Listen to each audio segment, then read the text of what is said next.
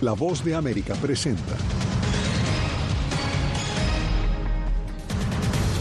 Senado estadounidense revela detalles de un acuerdo bipartidista que busca endurecer los requisitos para obtener asilo. Washington lanza nuevos ataques contra UTIES y la milicia amenaza con responder. Nayib Bukele se impone en las elecciones y se convertirá en el primer presidente de El Salvador que se reelige. Luto nacional en Chile. Más de 120 muertos dejan extensos incendios forestales.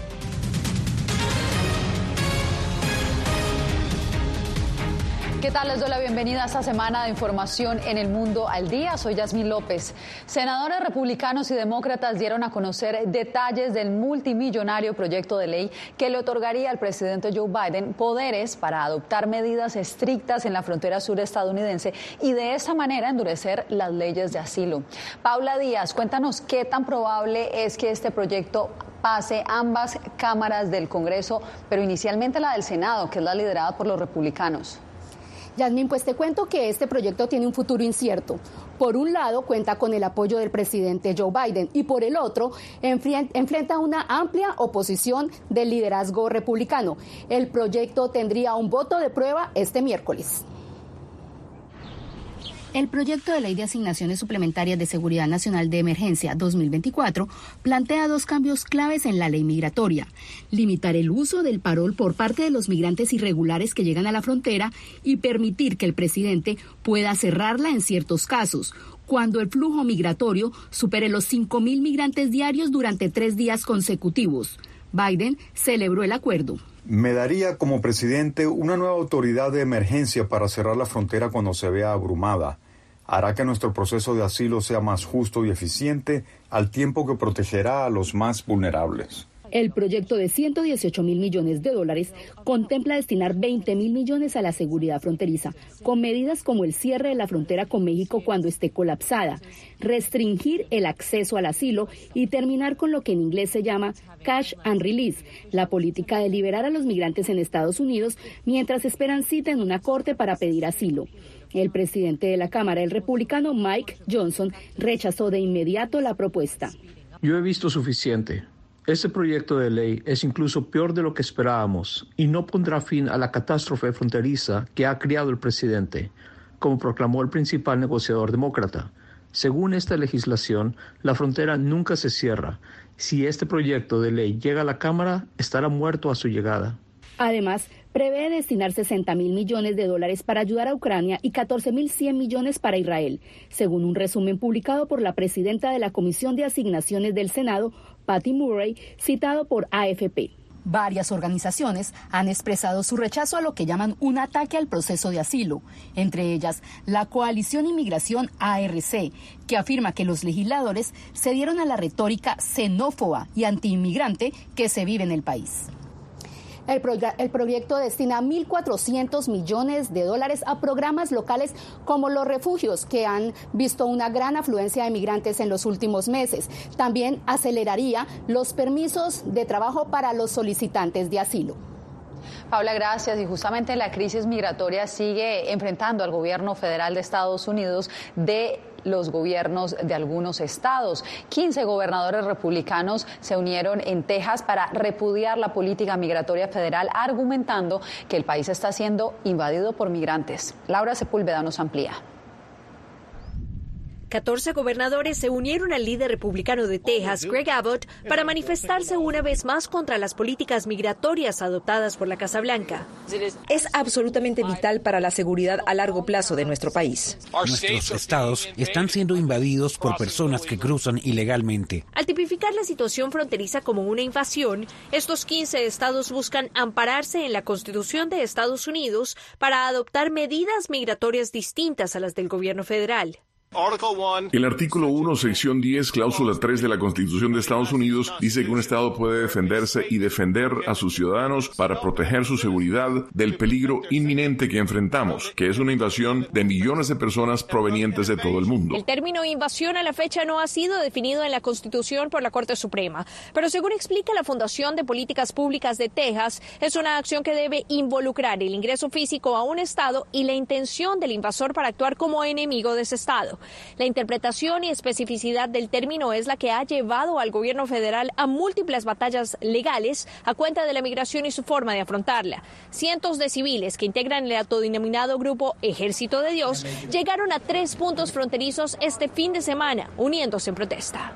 Dejan que millones de inmigrantes ilegales y personas que saben que traen drogas, personas que saben que trabajan para los cárteles, que son traficantes sexuales, que tienen antecedentes penales, que tal vez hayan matado en el pasado y hayan sido deportados, vengan. Acusaciones que se han extendido por años y ante las que migrantes reaccionan sin mirar atrás. Los jóvenes, estamos mal. Ahí podemos estudiar toda la vida, pero nunca vamos a hacer nada. Laura Sepúlveda, Voz de América, Austin, Texas. Pasamos ahora a Nueva York, donde tras la golpiza propinada por un grupo de migrantes a dos policías, el gobierno local y estatal suman esfuerzos para endurecer sus políticas hacia los migrantes irregulares. Ángela González nos explica. El video de seguridad en el que se ven a al menos 13 hombres, al parecer migrantes, golpeando a dos policías, ha desencadenado un revuelo político en Nueva York y aumentan las voces a favor de endurecer las políticas migratorias. Este lunes, la gobernadora Kathy Hochul se pronunció por el acuerdo bipartidista alcanzado en el Senado. Número uno, cambios para endurecer las leyes de asilo. Número dos, 1,4 mil millones para las localidades y estados. El estado de Nueva York recibiría una parte y con esto la ciudad de Nueva York. Pero necesitamos el dinero ahora mismo y también cerrar la frontera, como ha dicho el presidente Biden. La gobernadora también sostuvo una reunión con el fiscal de Manhattan, Alvin Bragg, luego de que una gran mayoría de los implicados quedaran en libertad sin fianza y según la policía, cuatro de ellos viajaran en un autobús a la frontera de California y México. Solo uno fue trasladado a la cárcel con una fianza de 15 mil dólares. El alcalde hizo un llamado a una revisión de las leyes de fianzas vigentes en la ciudad. Creo que es importante que el organismo gubernamental encargado de las leyes diga si cree que necesitamos reexaminar aspectos de la mencionada ley. Y creo que esa es la pregunta que deben responder y los neoyorquinos deben tomar la decisión. Si se comete un delito, particularmente violento, si se agrede a agentes de la policía en la calle y la persona indocumentada es declarada culpable, el gobierno federal debería deportarla. Diferentes agencias, funcionarios públicos y senadores han pedido una respuesta federal con deportación para los implicados. Ángela González, Voz de América, Nueva York. Cambiamos de información. Estados Unidos lanza fuertes ataques contra UTIs en Yemen luego de bombardear otras milicias respaldadas por Irán en Irak y Siria. Vamos con Jorge Agobián, quien se encuentra en directo desde la Casa Blanca. Jorge, yo creo que empezamos con el alcance de estas acciones en el Medio Oriente. Yasmín, el domingo fuerzas del Comando Central de Estados Unidos y de Reino Unido llevaron a cabo un ataque contra objetivos hutíes en Yemen. Posteriormente se reportó un ataque con drones a una base que alberga tropas estadounidenses en el este de Siria que habría matado, según los informes, a seis combatientes kurdos aliados.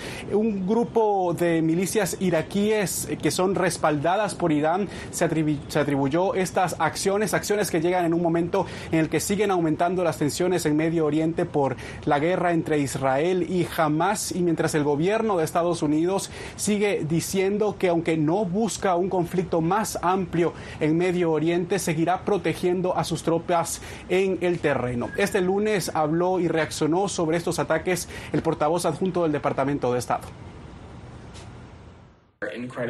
Este tipo de acciones son increíblemente desestabilizadoras, no son seguras, suponen un mayor riesgo y ponen en peligro a civiles, a los miembros del servicio militar, incluidos los miembros del servicio de otras fuerzas asociadas, y por eso tomaremos las medidas adecuadas. Bajo instrucciones del presidente Joe Biden, el Pentágono ha reiterado que tras el ataque del pasado viernes contra funcionarios o miembros de la Guardia Revolucionaria Islámica que atacó, según ha dicho el Pentágono, a 85 objetivos en Siria e Irak, seguirán con las, eh, sus maniobras en la región y que es el principio de las acciones, pero repitiendo nuevamente durante esta jornada que no buscan un conflicto más amplio en el Medio Oriente a pesar de las visiones contradictorias que tienen algunos especialistas y expertos sobre el asunto. Era Jorge Agobián informando desde la Casa Blanca. Gracias, Jorge.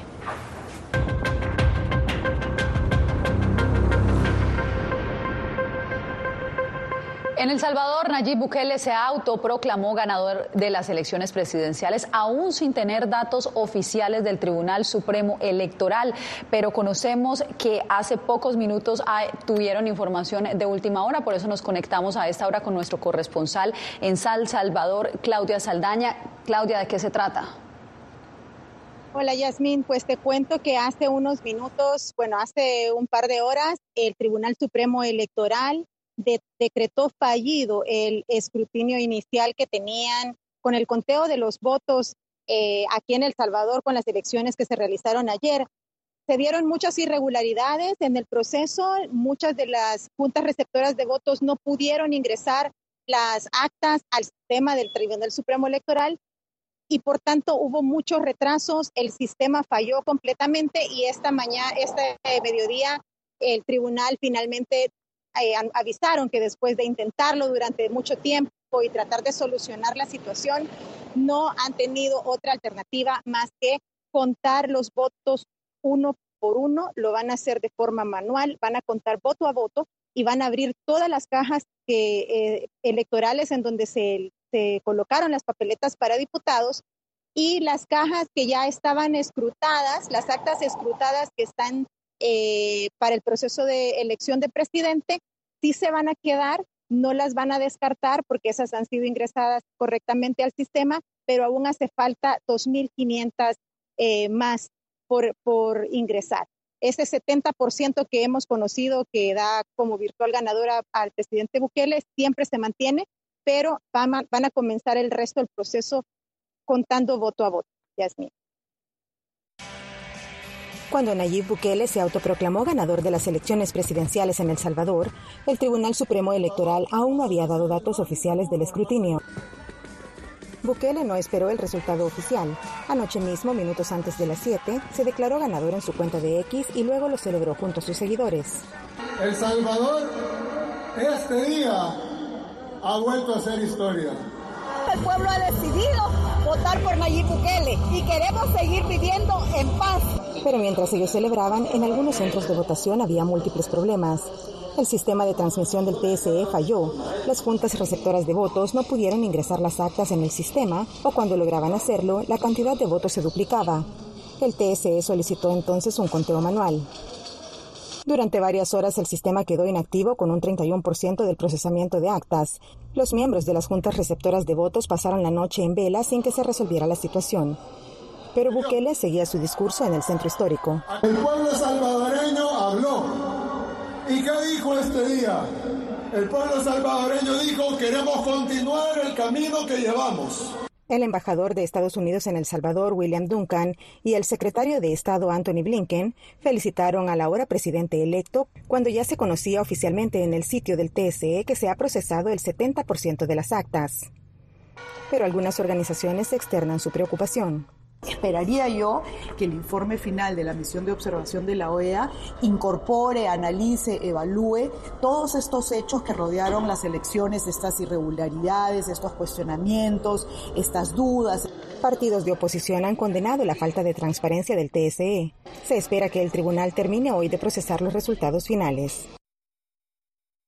Y como sabemos, ese conteo no será hoy, se va a procesar en los próximos días, aunque el tribunal no dio detalles de cuándo ni cómo iniciarán este proceso de conteo voto a voto. Yasmín.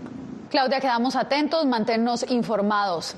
Y en más noticias, este lunes el, el, Palacio de Buckingham reveló que el rey Carlos III ha sido diagnosticado con cáncer que no está relacionado con el tratamiento al que el rey se sometió recientemente debido a una afección benigna de próstata. El anuncio no especifica qué tipo de cáncer padece el monarca de 75 años, quien ya inició tratamiento y por consejo médico deberá posponer sus deberes públicos. Se espera que retome su actividad habitual lo antes posible, según informó el Palacio de Buckingham. Bien, y cuando volvamos, los efectos del cambio climático golpean a Chile con intensos incendios forestales y a California con fuertes lluvias e inundaciones. Volvemos con más.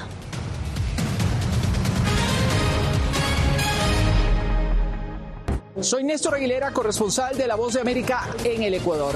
Informar sobre la realidad de un país exige una alta dosis de responsabilidad periodística, más aún cuando las noticias evolucionan a cada instante. Aquí en La Voz de América encuentras noticias veraces, precisas y balanceadas, valores profesionales que me motivan a trabajar día a día para informarte de manera profunda sobre los temas que más impactan tu vida diaria. Porque en La Voz de América, la prensa libre importa.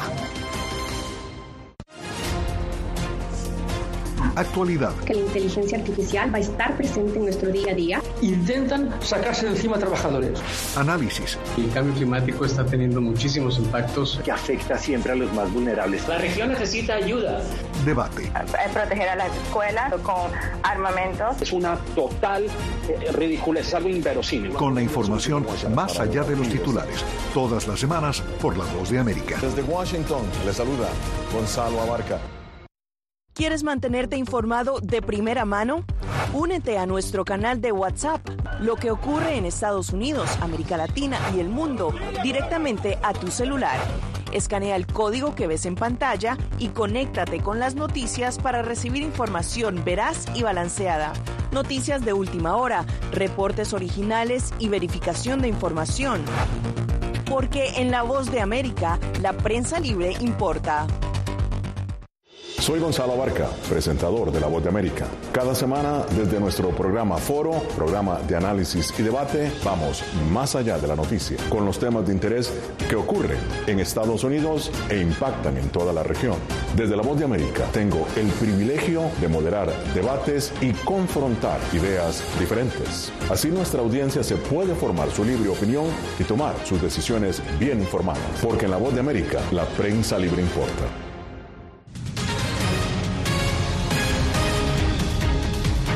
Más de 120 muertos ya dejan los devastadores incendios forestales que arrasan la región de Valparaíso en Chile. Jacopo Luzzi nos tiene lo más reciente.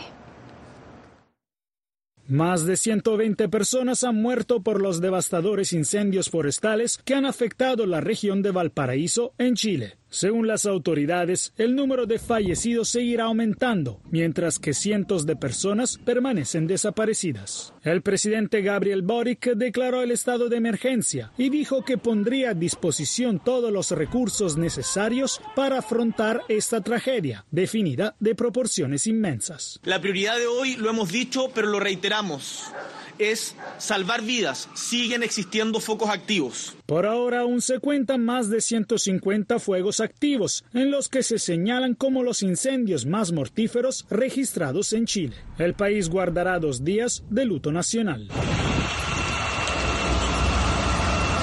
Las primeras evidencias apuntan a órdenes de evacuación defectuosas que según algunos residentes pueden haber contribuido al aumento de víctimas. Esto era un infierno.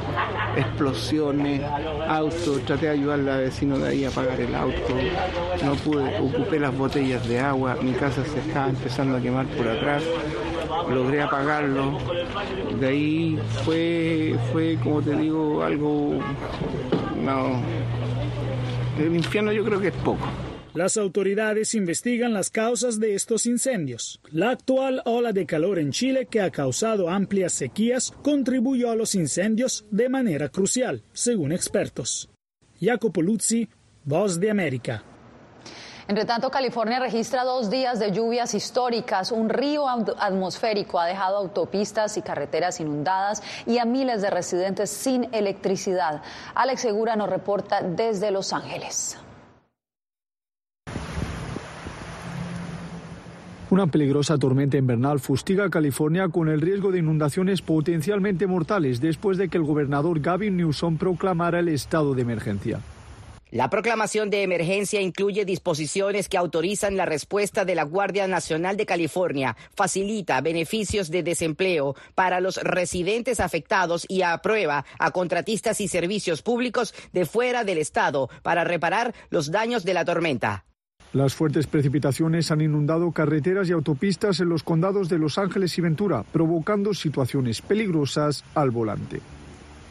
Sí, anoche el auto fue como un hidroavión, así que después de eso me mantuve alerta y reduje un poco la velocidad del auto. Cada vez que pases por un charco, suelta el acelerador.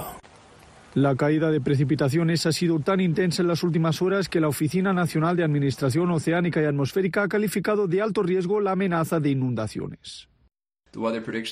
El Centro de Predicción Meteorológica ha emitido dos días consecutivos de alertas por lluvia, con cuatro sobre cuatro de riesgo para gran parte del sur de California. Esto es muy raro e inusual y una fuerte señal de un riesgo muy alto.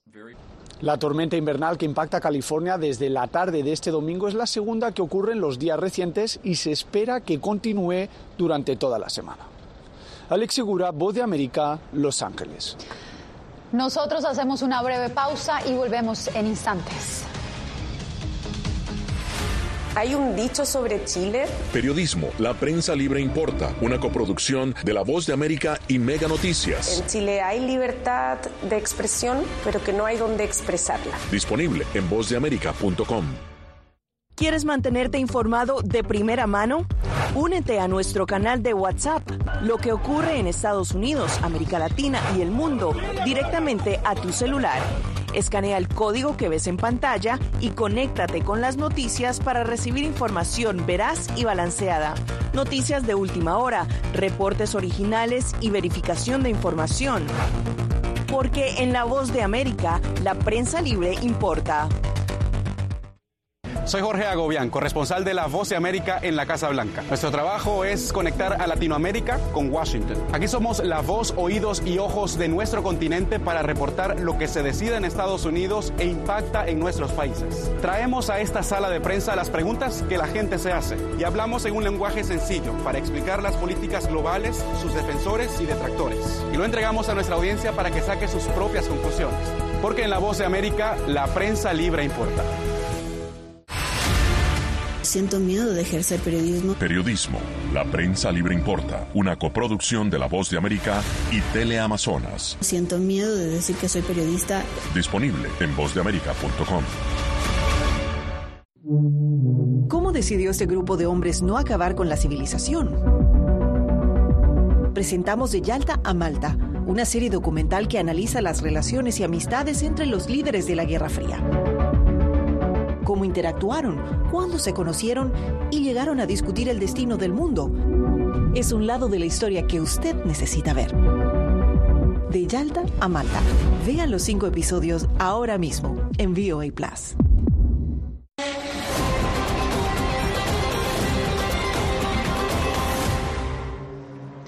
Se complica más la entrega de ayuda humanitaria a cerca de dos millones de palestinos desplazados en Gaza. Pilar Cebrián nos envía el informe desde Tel Aviv.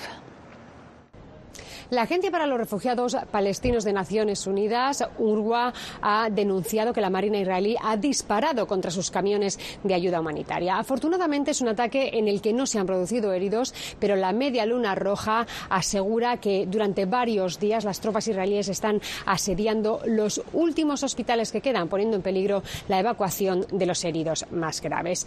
Mientras tanto, aquí en Israel, el gobierno de coalición se resquebraja. El ala de la derecha amenaza con romper el gobierno si Netanyahu finalmente suscribe ese acuerdo con Hamas para la liberación de los rehenes. El ministro ultranacionalista Ben Gevir ha incluso criticado que se esté enviando ayuda humanitaria a la franja de Gaza y ha dicho que espera que Netanyahu se posicione con él y no con el líder de la oposición, Yair Lapid, quien ha ofrecido todo su apoyo al primer ministro si finalmente, como decimos, termina firmando ese acuerdo con Hamas. Entre tanto, el secretario de Estado de Estados Unidos, Anthony Blinken, inicia este lunes su visita por Oriente Medio. Está este lunes en Arabia Saudí y se espera que aterrice aquí en Tel Aviv este miércoles. Pilar Cebrián, Voz de América, Tel Aviv. Israel es actualmente hogar de más de 30.000 refugiados africanos, quienes tras el ataque de Hamas del 7 de octubre hoy enfrentan nuevamente los estragos del desplazamiento forzado, pero en una tierra ajena. Celia Mendoza tiene los testimonios. 7 de octubre comenzó una guerra difícil. Mi casa fue destruida por un cohete de Hamas. Yo estaba adentro. Es muy peligroso. Recibí golpes en varias partes. Tekewel Namainat es uno de los más de 30.000 refugiados africanos en Israel, según la Agencia para Refugiados de la ONU.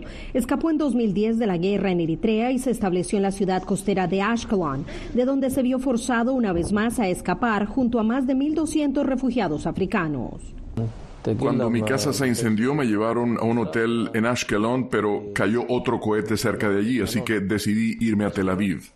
Esto es lo que queda de la casa de Tequén y su familia aquí en Ashkelon. Como pueden observar, después de que la golpeara un misil lanzado desde Gaza el 8 de octubre, quedó completamente destruida. Sin embargo, él asegura que las consecuencias más difíciles son las psicológicas. Siento miedo por dentro, no tengo ganas de trabajar. Trabajo un día y otro no. Siento gran temor. Me gustaría ir a un hospital, pero no tengo seguro médico. Las mismas acciones, asesinatos indiscriminados, violaciones sexuales, quema de casas con gente adentro, son exactamente los mismos incidentes, las acciones cometidas contra los refugiados. Monin Harum es un especialista para asistencia de Hayas Israel, una ONG que trabaja para ayudar a estos refugiados, y explicó a La Voz de América los retos que enfrenta esta comunidad. El sistema en Israel desafortunadamente está relacionado con el documento de identidad israelí, pero la gran mayoría de los refugiados no tienen esta identificación. Entonces ha sido difícil para ellos acceder a los servicios proporcionados por el gobierno para evacuarlos a todos. Un reto que se ha hecho más visible tras el ataque de Hamas. Celia Mendoza, Voz de América, Ashkelon. Usted quédese con nosotros, volvemos en solo minutos. Soy Verónica Villafañe, corresponsal para La Voz de América en Los Ángeles. La Voz de América me ha dado el espacio para contar las historias de personas excepcionales y continuar informando sobre las noticias más importantes y relevantes para nuestra audiencia, presentando los hechos de forma imparcial y con fuentes confiables, principios fundamentales del periodismo. Por eso valoro trabajar con La Voz de América, donde la prensa libre importa. Actualidad. Que la inteligencia artificial va a estar presente en nuestro día a día. Intentan sacarse de encima a trabajadores. Análisis. El cambio climático está teniendo muchísimos impactos. Que afecta siempre a los más vulnerables. La región necesita ayuda. Debate. Proteger a las escuelas con armamentos. Es una total eh, ridiculez, algo inverosímil. Con la información más allá de los titulares. Todas las semanas por La Voz de América. Desde Washington, le saluda Gonzalo Abarca. Soy Claudia Saldaña, corresponsal de La Voz de América en El Salvador. Ejercer el periodismo es un desafío que crece constantemente frente a la complejidad del escenario político de mi país. Presentar todas las voces, todos los ángulos y el contexto nos permite ofrecer a ustedes, nuestras audiencias, un panorama más completo de nuestra realidad.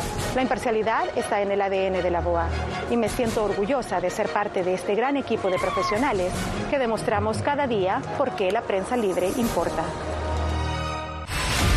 poder ser la voz de la denuncia de tantas personas que sienten fuertemente vulnerados sus derechos. Una de las, de las patas que sostiene la democracia debe ser la libertad de prensa. Periodismo, la prensa libre importa, una coproducción de La Voz de América con nuestras afiliadas en la región. ¿Cómo garantizar que las voces lleguen a quien tienen que llegar? Impunidad, indolencia de la justicia son nuestros principales enemigos. Disponible en vozdeamerica.com.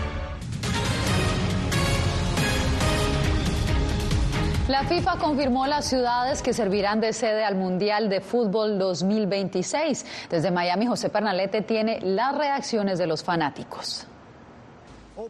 La pasión por el fútbol regresa a América con la celebración del Mundial 2026. El soccer se apodera del norte del continente. En Estados Unidos, uno de los lugares seleccionados por la FIFA es la Ciudad del Sol.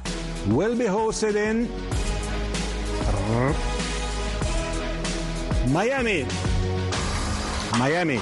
Así es, Miami nuevamente se calienta para llevar a la cancha del estadio Hard Rock la celebración de siete partidos, un torneo que promete acaparar la afición de fanáticos del mundo entero. La Copa Mundial de FIFA es uno de los eventos deportivos más grandes y emocionantes del mundo y es un honor ser una de las sedes. Sumamente felices, le abrimos los brazos a las personas de alrededor del mundo quienes vienen a participar de esta, de esta actividad. Siete partidos que se realizarán acá y las puertas de, la, de Miami Beach están abiertas para que todos vengan a disfrutar no solamente del partido, sino de las playas y nuestros distritos históricos En el sur de Florida se jugará el partido por el tercer y cuarto lugar del Mundial 2026. El aforo del estadio es de aproximadamente 65 mil personas. Se perfila una oportunidad para dar a conocer al mundo entero otras cualidades del sur del estado. Pero Miami se ha venido convirtiendo en la casa del soccer. Eh, tenemos un sinnúmero de academias deportivas en todas las ciudades que hacen parte de lo que es el condado de Miami-Dade.